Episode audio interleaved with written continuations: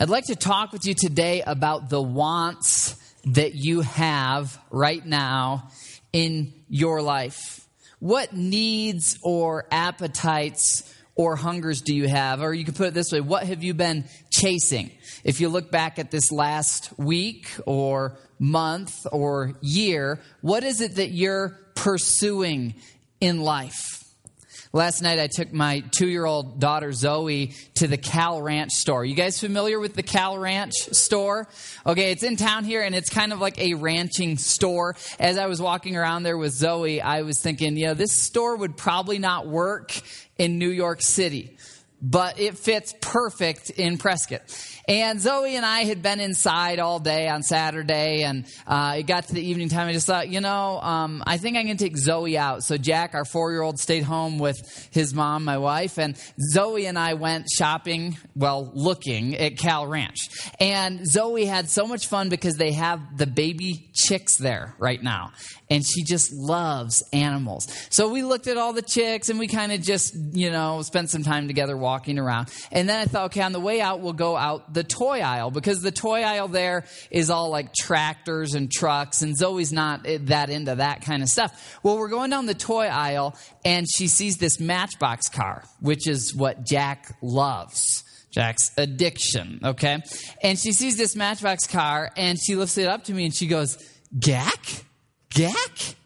Like, can we get this for Jack? And I'm thinking, oh, that's so altruistic of her you know she's she wants to get something for her brother i should reward this behavior so uh, so we um, yeah look at it, it's 99 cents okay we'll get the matchbox car and then i think well you know we're not really getting anything else. I should get something for Zoe since she's getting something for her brother. Well, Zoe has a little bit of a sweet tooth. So we find this little rack of Jelly Belly jelly beans. And I set Zoe down out of the cart and she just starts grabbing pack after pack of them, throwing them in our shopping cart. No, no, no, Zoe. We, you know, we got to pick one. So she picks one, but then she picks another one and tells me that's for mommy you know, one for her, one for mommy, sweet girl, you know. So, okay, so we check out and we get in the car, and I tell her three or four times, okay, Zoe, um, you can hold the bag, but I'm not going to open the bag until we get home because I don't like jelly beans rolling around on the floorboards of my vehicles, you know? So we'll just, you can hold the bag, you can look at the bag, but we're not going to open it until we get home. Got it? Okay, got it. So, so we're driving and we're about halfway home and it's just been unusually quiet. It's kind of silent. I, I, know what you're thinking. It's not that bad. She hadn't torn it open, okay? But I, I'm thinking, boy, she's really quiet. So I, I say, Zoe, are you okay back there? And this subtle whisper, no. well, what's wrong? Candy. Dee she calls them. You know, you, you won't open my jelly beans, so of course something is wrong. Zoe, like most two year olds, has strong appetite. She knows what she wants and she knows when she wants it. But she doesn't always know what she needs. There's times when she needs nutritious food and what she wants is jelly beans. There's times when she needs sleep and what she wants is to play. There's times when she needs a medicine that's good for her, but because of the taste of it, she wants nothing to do with it. There's times when she wants to run out in the road and have a good time, and what she needs is to be restrained so that she doesn't get run over. Zoe's in a place where she loves looking to me as a jelly bean provider. But she's not yet to a place where she trusts that when I don't give her what she wants, I know her needs better than she knows her needs. And many of us only know Jesus in that kind of way. You see, it's one thing to believe in Jesus as provider for my appetites and my dreams. And you know what? That's a, that's a start, okay? most Christians around us, many of them, only know Jesus that way, the way that Zoe looks to me right now. And in our text today, we're going to see Jesus miraculously multiply food to feed more than 5,000 hungry people. And when they all track him down the next day, here's what he says to them You are looking for me, not because you're looking for God, but because you ate the loaves and had your fill. In other words, you want more jelly beans. You want more free stuff, more free food. And Jesus tells them, don't work, don't spend yourself in your life working for food that spoils, but instead for food that endures to eternal life. In other words, here's what God's teaching us it's one thing to believe in Jesus as provider for my appetites and dreams, it's another to be convinced that Jesus knows better than me what I actually need not only does he know what I need better than I know it, but he also knows how to meet my need better than I know. That word convinced is a key word in this statement. When you're convinced about something, you have predetermined. And it pretty much doesn't matter what new evidence comes about or what changes in circumstances, you're predetermined, you're convinced. If you're married to a stubborn person, or if you have a stubborn child, or if you know anyone stubborn, you know what it looks like when someone is convinced. You could come at them with whatever evidence you want, whatever reasoning you want. There's no moving them. They are convinced. Part of us understanding Jesus as the bread of life that he's going to describe today is being convinced, predetermined. Lord, I might feel like I need this. But if you say, I need this, I trust you more than I trust myself.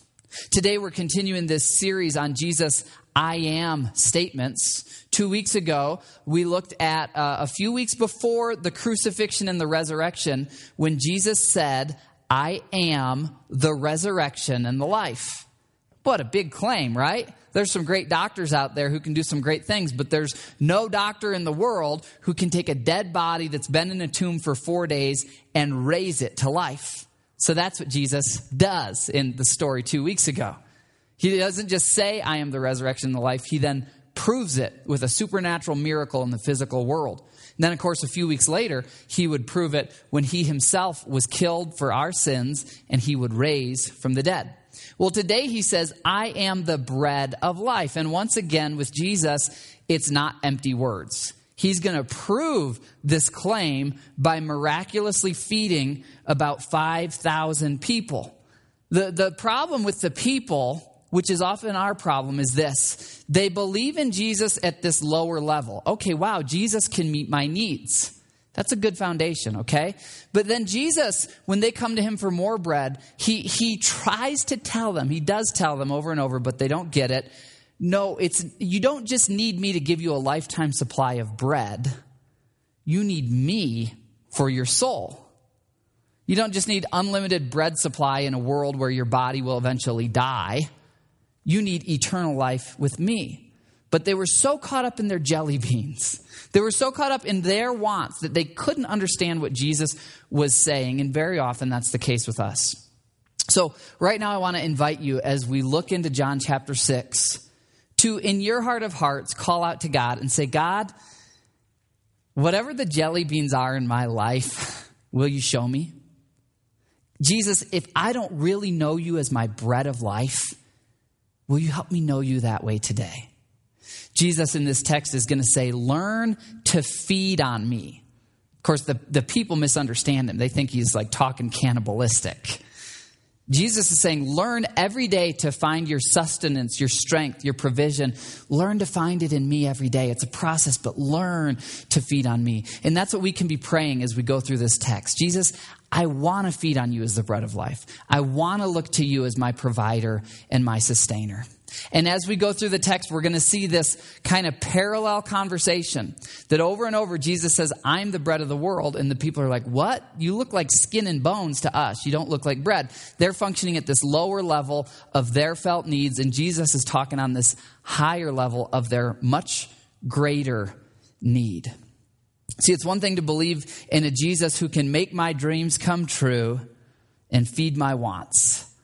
I call this the Disneyland version of Jesus, where all your dreams come true. I was listening to When You Wish Upon a Star the other day. One of the kids was watching a movie and it came on. I thought, oh, that's kind of like the American Christian mantra, you know?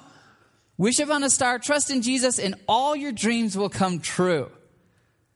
It's one thing to believe in that kind of Jesus, it's another to see Jesus as the supreme being of the universe, a God who's so much smarter than me and you that he knows what we need more than we know what we need, and a supreme creator being who's good and loves us.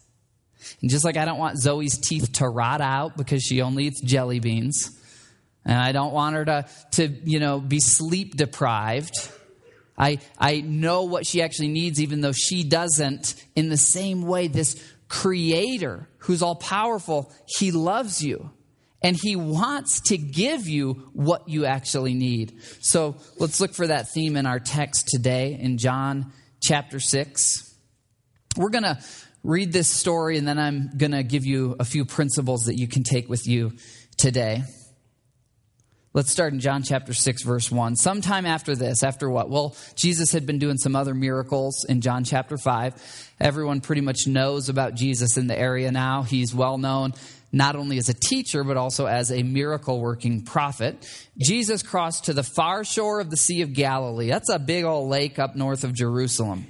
And a great crowd of people followed him because they saw the signs he had performed by healing the sick. So these people have seen Jesus do miracles. Then Jesus went up on a mountainside and sat down with his disciples. Jesus does this a number of times. It was a, a way that he would teach outdoors. They would kind of use the, the natural topography of the land to make a little amphitheater, and everyone would sit down and Jesus would teach. The Jewish Passover festival was near. That's interesting, verse 4, because you might recall from two weeks ago when we studied Jesus' claim that I am the resurrection and the life, that that happened in the weeks or months leading up to the crucifixion and the resurrection, which was at Passover time, right around this time of year. Well, this is exactly a year before. So the Passover, when Jesus is crucified, he says, I am the resurrection and the life. The Passover before, he says, I am the bread of life. And um, I apologize. I, there's like 10 sermons in this text, okay? And I'm going to try and cruise through this. But if you have a pen and you want some freebies, you can write any of this down, okay? Because here's a cool tie in that we can't explore too much. But, you know, Jesus in our story today is going to tell all these people, I am the bread of life. And he's going to say, feed on me. He's actually going to say, Eat my flesh and drink my blood. And the people are like, What is this guy talking about? And of course, Jesus at this point has made it so clear. He's talking about trusting in him for eternal life. Just the way that you would feed on food, you put that food in your mouth. Why? Well, you expect it to quench your appetite. You expect it to make you feel better. You expect it to give you strength. Jesus says, Look to me that way. When you need strength, when, you need, when you have a hunger, for every hunger in your life, look to me. That's what Jesus is saying. Well, one year later, on the week of Passover, on the night before he was killed, Jesus is going to be in a room with his disciples. And they're going to be around a table. And after he gets down on his hands and knees and washes the mud and the dirt off of their 120 toenails, he washes their feet and they have a dinner. And he says, Take this bread. This is my body broken for you. And we know he's saying that because the next day his body's going to be on the cross. And he's going to physically, literally die for the sins of the world. While physically his body was dying, spiritually, he was taking upon him all of my mistakes, all of your mistakes. So, how cool to see that one year earlier, Jesus foreshadows it. Says, I'm the bread of life. Let's continue here in our text in verse 5. When Jesus looked up and saw a great crowd coming toward him, he said to Philip, Where shall we buy bread for these people to eat? He asked this only to test Philip, for Jesus already had in mind what he was going to do. Now, if you've got a study Bible, this is why we want to make sure you've got a good study Bible. You can know these kind of things. Jesus doesn't ask Philip by coincidence of all the 12, Andrew and John, James and Peter, he picks Philip because this is the area where Philip grew up. Philip would know where the closest place is that you can buy bread. That's why Jesus asks Philip. He's the most resourceful of the 12 for this situation. Verse 7 Philip answered him, It would take more than half a year's wages to buy enough bread for each one of us to just have one bite. So here's Philip of the 12, the most resourceful in the situation. And Philip's response is essentially, it's impossible. Just to get one bite for all of them would be impossible. And here's a point for you, just as we're going through this. When your most resourceful answer is that you don't have enough, it's time to admit your inadequacy.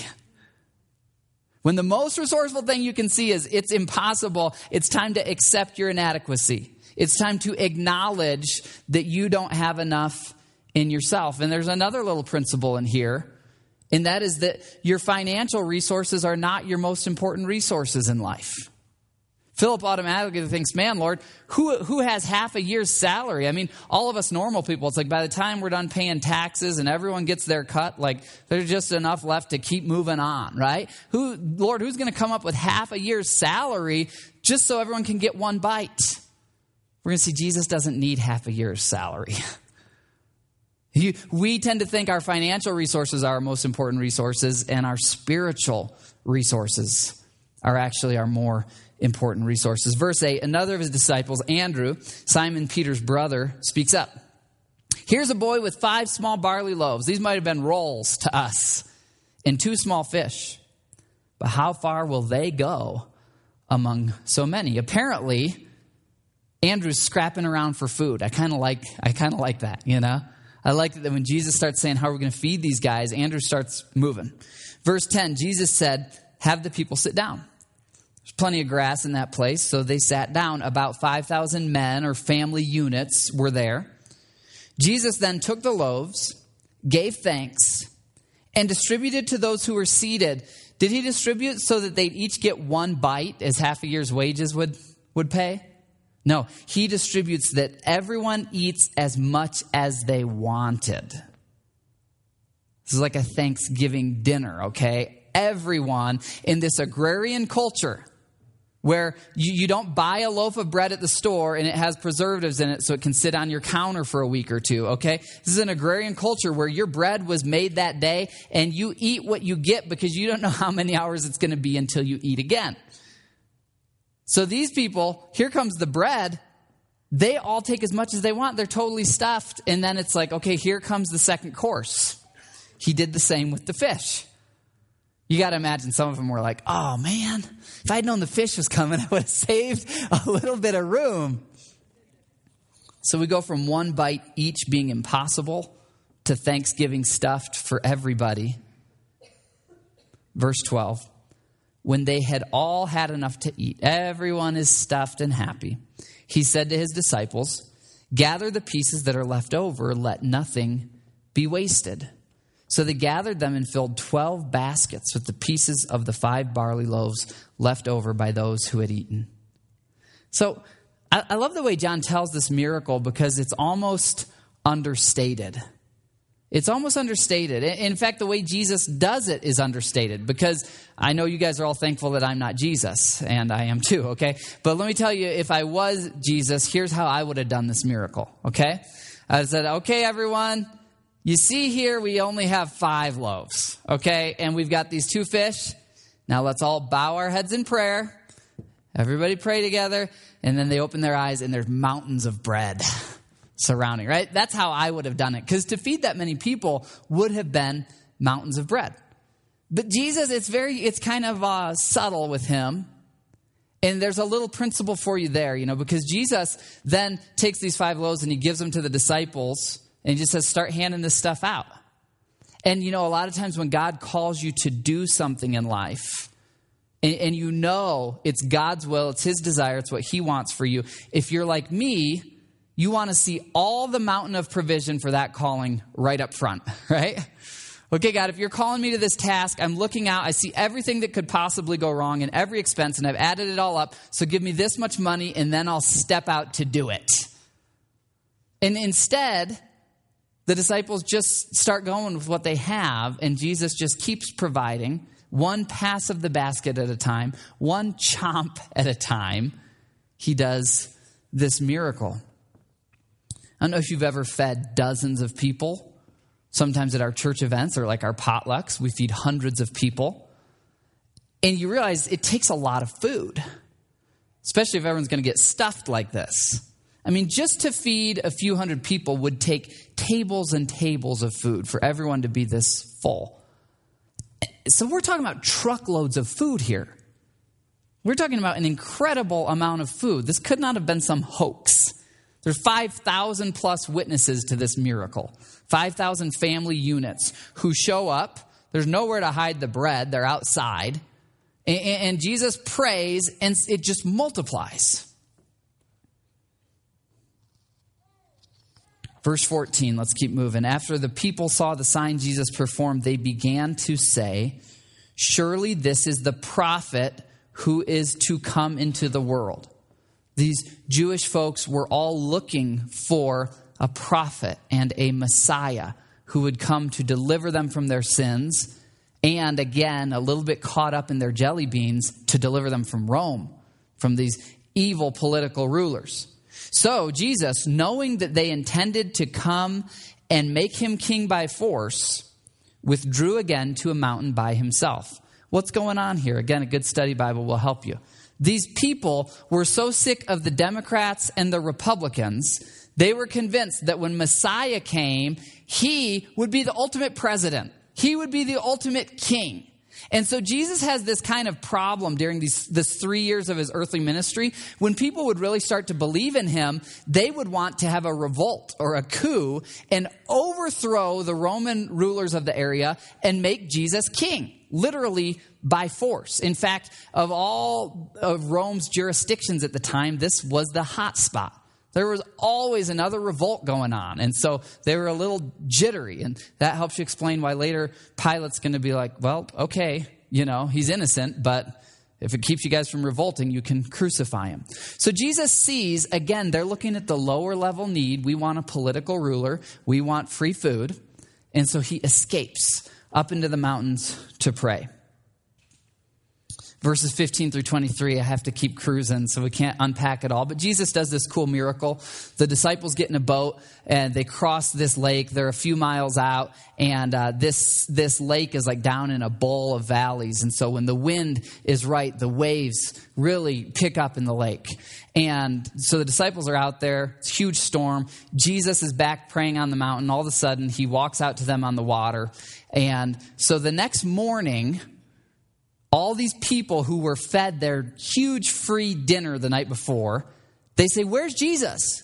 Like they were stalking him like the paparazzi, you know? We know he went up to that mountain to pray. Now we went up there and he's not there. And then they get word, oh, Jesus and the disciples are in Capernaum. How did he get over there? You know, we had him, we had him trapped. But so, so they all get in boats and they go over to Capernaum. And that's where we pick up in verse 24. Once the crowd realized that neither Jesus nor his disciples were there, they got into the boats and went to Capernaum in search of Jesus. When they found him on the other side of the lake, they asked him, Teacher or Rabbi, when did you get here? Verse 26, Jesus cuts right through their question and gets to why he knows they're seeking him. Very truly, I tell you, you are looking for me not because you saw the signs I performed. In other words, not because you really want to know God but because you ate the loaves and had your fill. You want more food. You want more jelly beans. Jesus continues Do not work. Do not strive. Do not chase after food that spoils, but work or strive or chase after food that endures to eternal life, which the Son of Man, named for himself, will give to you. For on him God the Father has placed his seal of approval. You see the parallel conversation going on? They say, We want more bread. Well, actually, before they say it, he says, I know you're here because you want more bread. They're still thinking about bread. And Jesus says, I'm here. You know what you actually need in your life? Is God's approval. And God has given me his approval. So everyone who believes in me has God's approval. Which means you spend eternity with him, means you're adopted into his family. Well, how many of us today, when we think of God's approval, we think, oh, I must have to do something to get God's approval? And we know from scripture, we know the good news of Jesus' message is that you don't have to do anything to earn God's approval. In fact, you couldn't if you tried to. Jesus already has God's approval. And when you believe in him, you get God's approval for free. That's why by grace are you saved through faith, that not of yourselves. You can't work to earn God's approval. Jesus has the Father's approval. He did your work for you on the cross. And when you believe in Him, you get salvation for free. Well, we sometimes push against that because it insults our pride. We think, yeah, I, I could work my way to God. And that's exactly what these people thought in verse 28 they asked him, you know, Jesus, you're talking about approval, God's approval. What was, must we do to do the works that God's required? God requires. Jesus answered, The work of God is this. Here's the work you have to do to earn your salvation, okay? Believe. Believe in the one he has sent. Verse 30. So they asked him, Well, what sign will you give us so we can see it and believe you? Now, hadn't Jesus already given them a sign the night before? Hadn't they already had some jelly beans? And now they're kind of like, okay, Jesus, oh, oh, cool. We don't have to do anything. We just believe in you. Well, give us some more jelly beans. You know, fill our tummies again, and then we will believe in you. Verse 31 Our ancestors ate the manna in the wilderness, as, as it is written, He gave them bread from heaven to eat. Now, this is a, a conversation that would have made sense to Jesus and these folks because they know their history. That the Jewish people had been in a wilderness when they escaped from slavery in Egypt. And they got out there in the wilderness and they say, God, what good was it to obey you? We're starving. And God f- sends literal bread from heaven, manna. So that's what they're talking about here. It's almost like they're saying, yeah, Jesus, that was cool what you did last night, how you multiplied it, but this time, how about you rain it down from the heavens? That'd be even cooler, Jesus. And then we will believe in you. And we kind of do this too sometimes. We say, you know, okay, Jesus, if you give me that promotion, then I'll believe in you. Give me that commission check or that deal, and then me and you, man, you know, we'll, we'll give me that boyfriend, give me that baby, give me that house, give me that peace, give me that healing, give me that health, and then Jesus, then I'll I'll really believe in you. Verse 32 Jesus said to them, Very truly I tell you, it's not Moses who gave you that bread from heaven. It is my Father who gives you. Jesus switches to the present tense. The Father is presently giving you the true bread that your souls need. Verse 33 For the bread of God is the bread that comes down from heaven and gives life to the world. Jesus is talking about himself. 34 Sir, they said, always give us this bread. Jesus answers, verse 35, declares, I am the bread of life. You want bread from heaven? You want bread for your souls? Well, Jesus says you're looking at him. Whoever comes to me will never go hungry. Whoever believes in me will never be thirsty. But as I told you, you have seen me, and you still do not believe. There's all sorts of great theological tension in this chapter because Jesus is going to say, you know, you can't believe unless the Father draws you, but then you have to choose, you know, and people love to debate all that stuff, and it's important stuff. But when we get caught up in that, we can miss Jesus' point here. What Jesus is saying is that you have hungers in your soul, and He's the only bread that can fulfill your actual hunger. So you think you know what you want, like Zoe wants jelly beans. He knows what you actually need. Let's skip forward to verse 47. Jesus says, Very truly I tell you, the one who believes has eternal life. I am the bread of life. Your ancestors ate the manna in the wilderness, yet they died. But here is the bread that comes down from heaven, which anyone may eat and not die. I am the living bread that came down from heaven. Whoever eats this bread will live forever. This bread is my flesh, which I give for the life of the world. Now that makes sense to us because we know Jesus gave his body on the cross for our spiritual lives. But at the time, it was just a little too much for him. But here's what Jesus is saying in, in verse 49 He's saying, you know what? I could give you truckload after truckload, a lifetime supply of bread, and your body is still going to die because you're in a sin stained, broken, fallen world. All the bread that you want for the rest of your life, you're still going to die after 60, 70, 80, 90 years.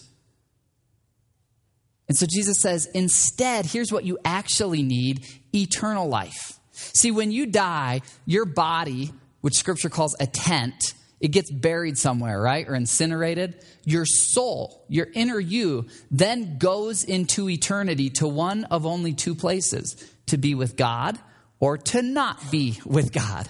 And Jesus says, You're so consumed with your present appetites that you don't realize what your real need is. Your real need is that in a blink, your life's going to be over and you could have eternal life with me in heaven, but you just got to believe on me.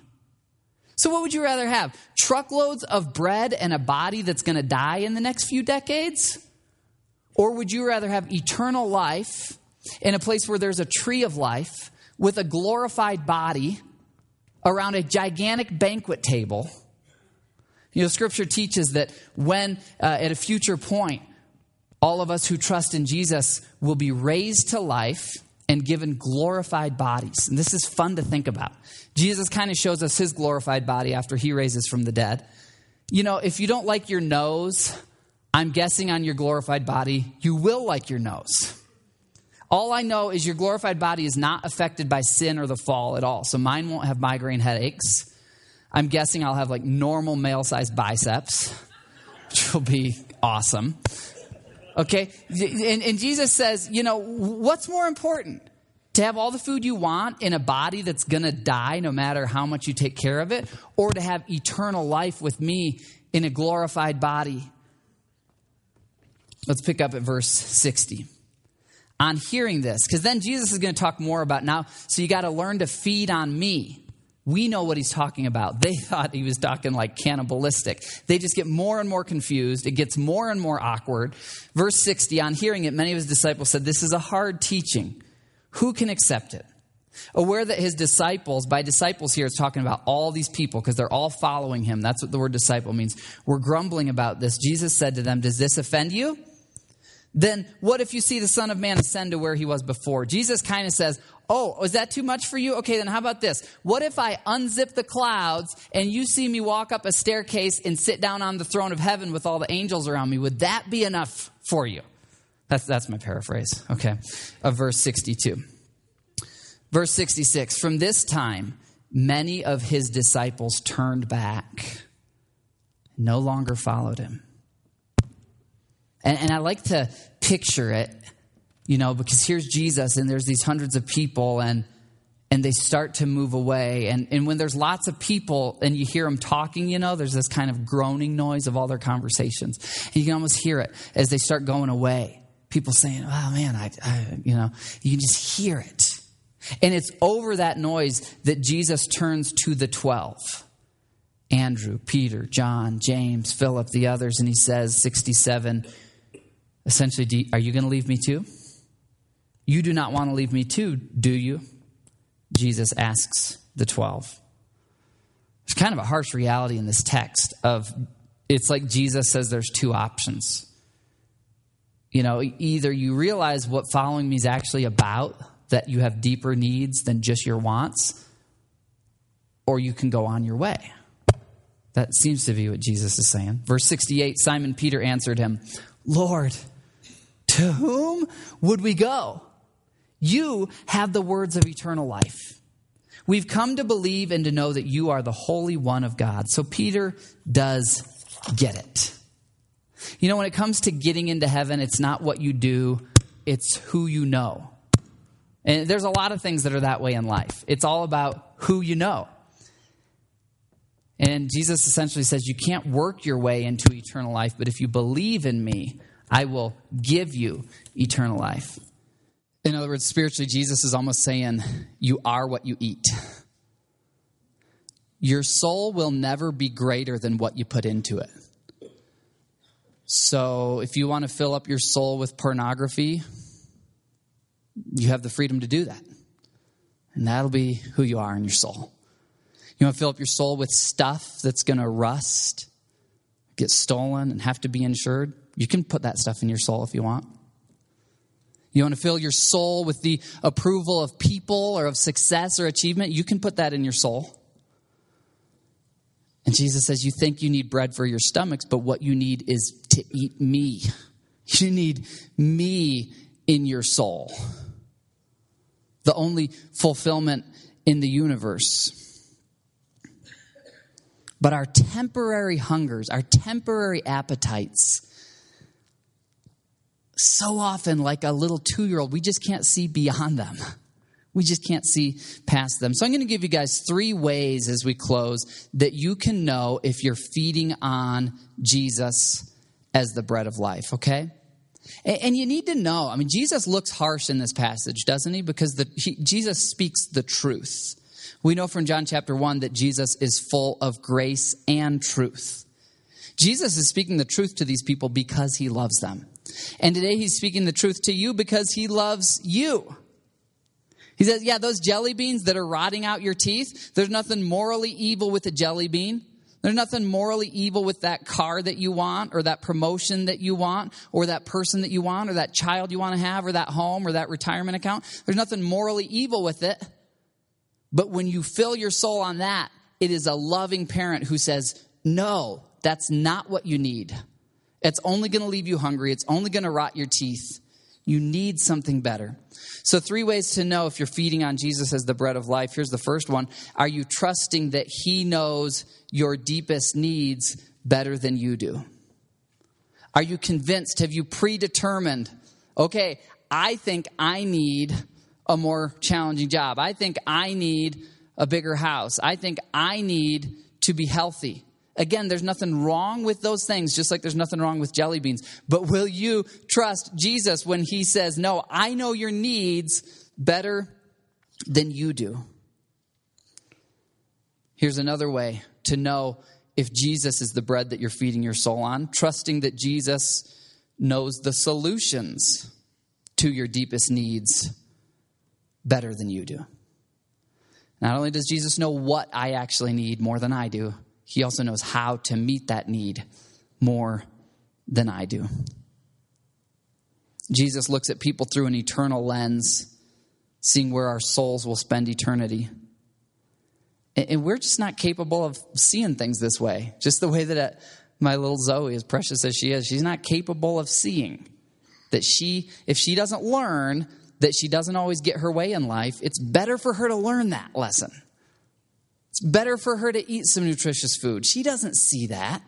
We don't see the eternal, and that's what faith is that we trust what Jesus says about the solutions to our hungers.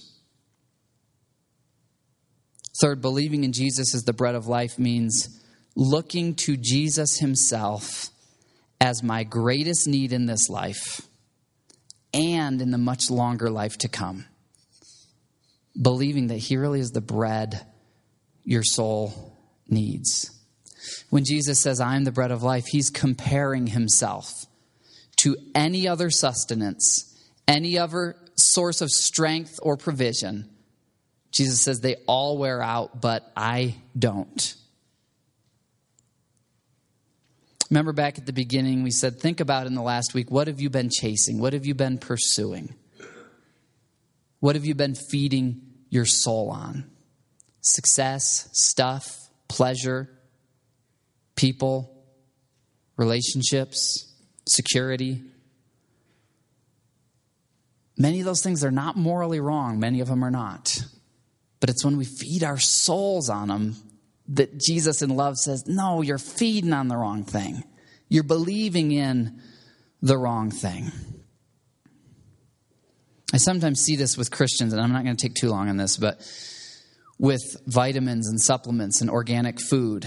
Okay, and that stuff's great. We eat some of that stuff when we can afford to. Okay, I, am not at all disparaging it, just like I wouldn't disparage. Um, you know normal prescription medicines okay there are, all that stuff great take whatever you want okay i don't judge you on all that stuff okay here's the problem though that i see as a shepherd and a pastor i, I see more christians putting their hope in well if i eat this organic stuff or take these vitamins I'll never die, is almost like what they think. You know, it'll calm all my ills, it will heal me of everything. And as a pastor, I have to come alongside in love and say, hey, those things are fine, and I hope they do make you feel better. But don't forget God's word. We're in a fallen world. Our bodies are going to die no matter what supplements we take. Okay, I mean, I take vitamin B and vitamin D and all sorts of stuff under my tongue all the time. Okay, but I'm still going to die. So the question is, what is your hope in? Are you taking this stuff, putting your hope in it to give you eternal life? I see Christians doing that. Or are you taking this stuff to make your body as healthy as it can be so that you can serve Jesus, knowing that no matter what you do, your body's eventually going to wear out?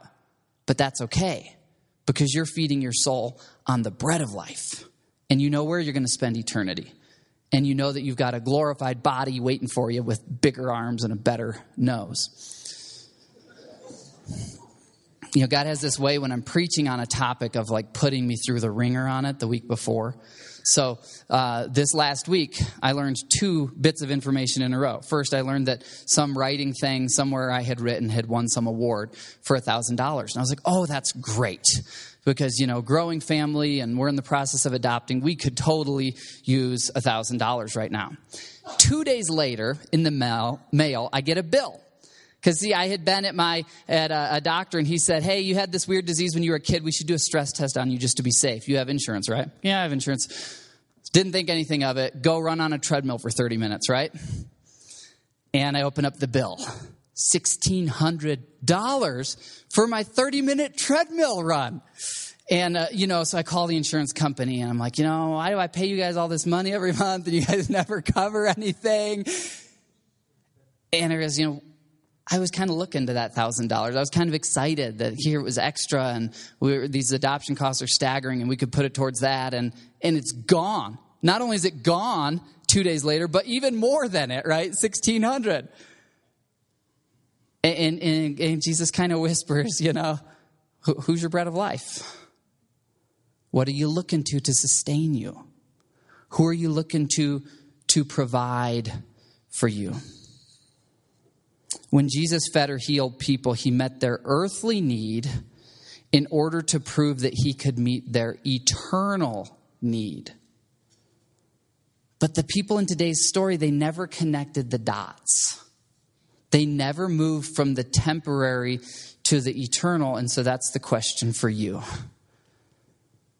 Jesus does provide for us in this life, and, and believing in Him does give us an abundant life now. But have you connected the dots? That He's not a Disneyland, make your dreams come true, Jesus, because your dreams will rot your teeth. And He has a better plan for you, and He knows what you actually need. Have you made that move? Or, like the people in verse 66, will you stop following him because he's not making all your dreams come true? Was, Mel was reading me this article a few weeks ago from a nutritionist talking about people who overeat, you know, and there's lots of reasons, emotional and otherwise. But this nutritionist was saying a lot of times people are overeating because their body actually has a deficiency. They might need magnesium and they're deficient on magnesium or they're deficient on vitamin D or whatever else. And so their body keeps telling them to eat because their body is searching for what it's missing.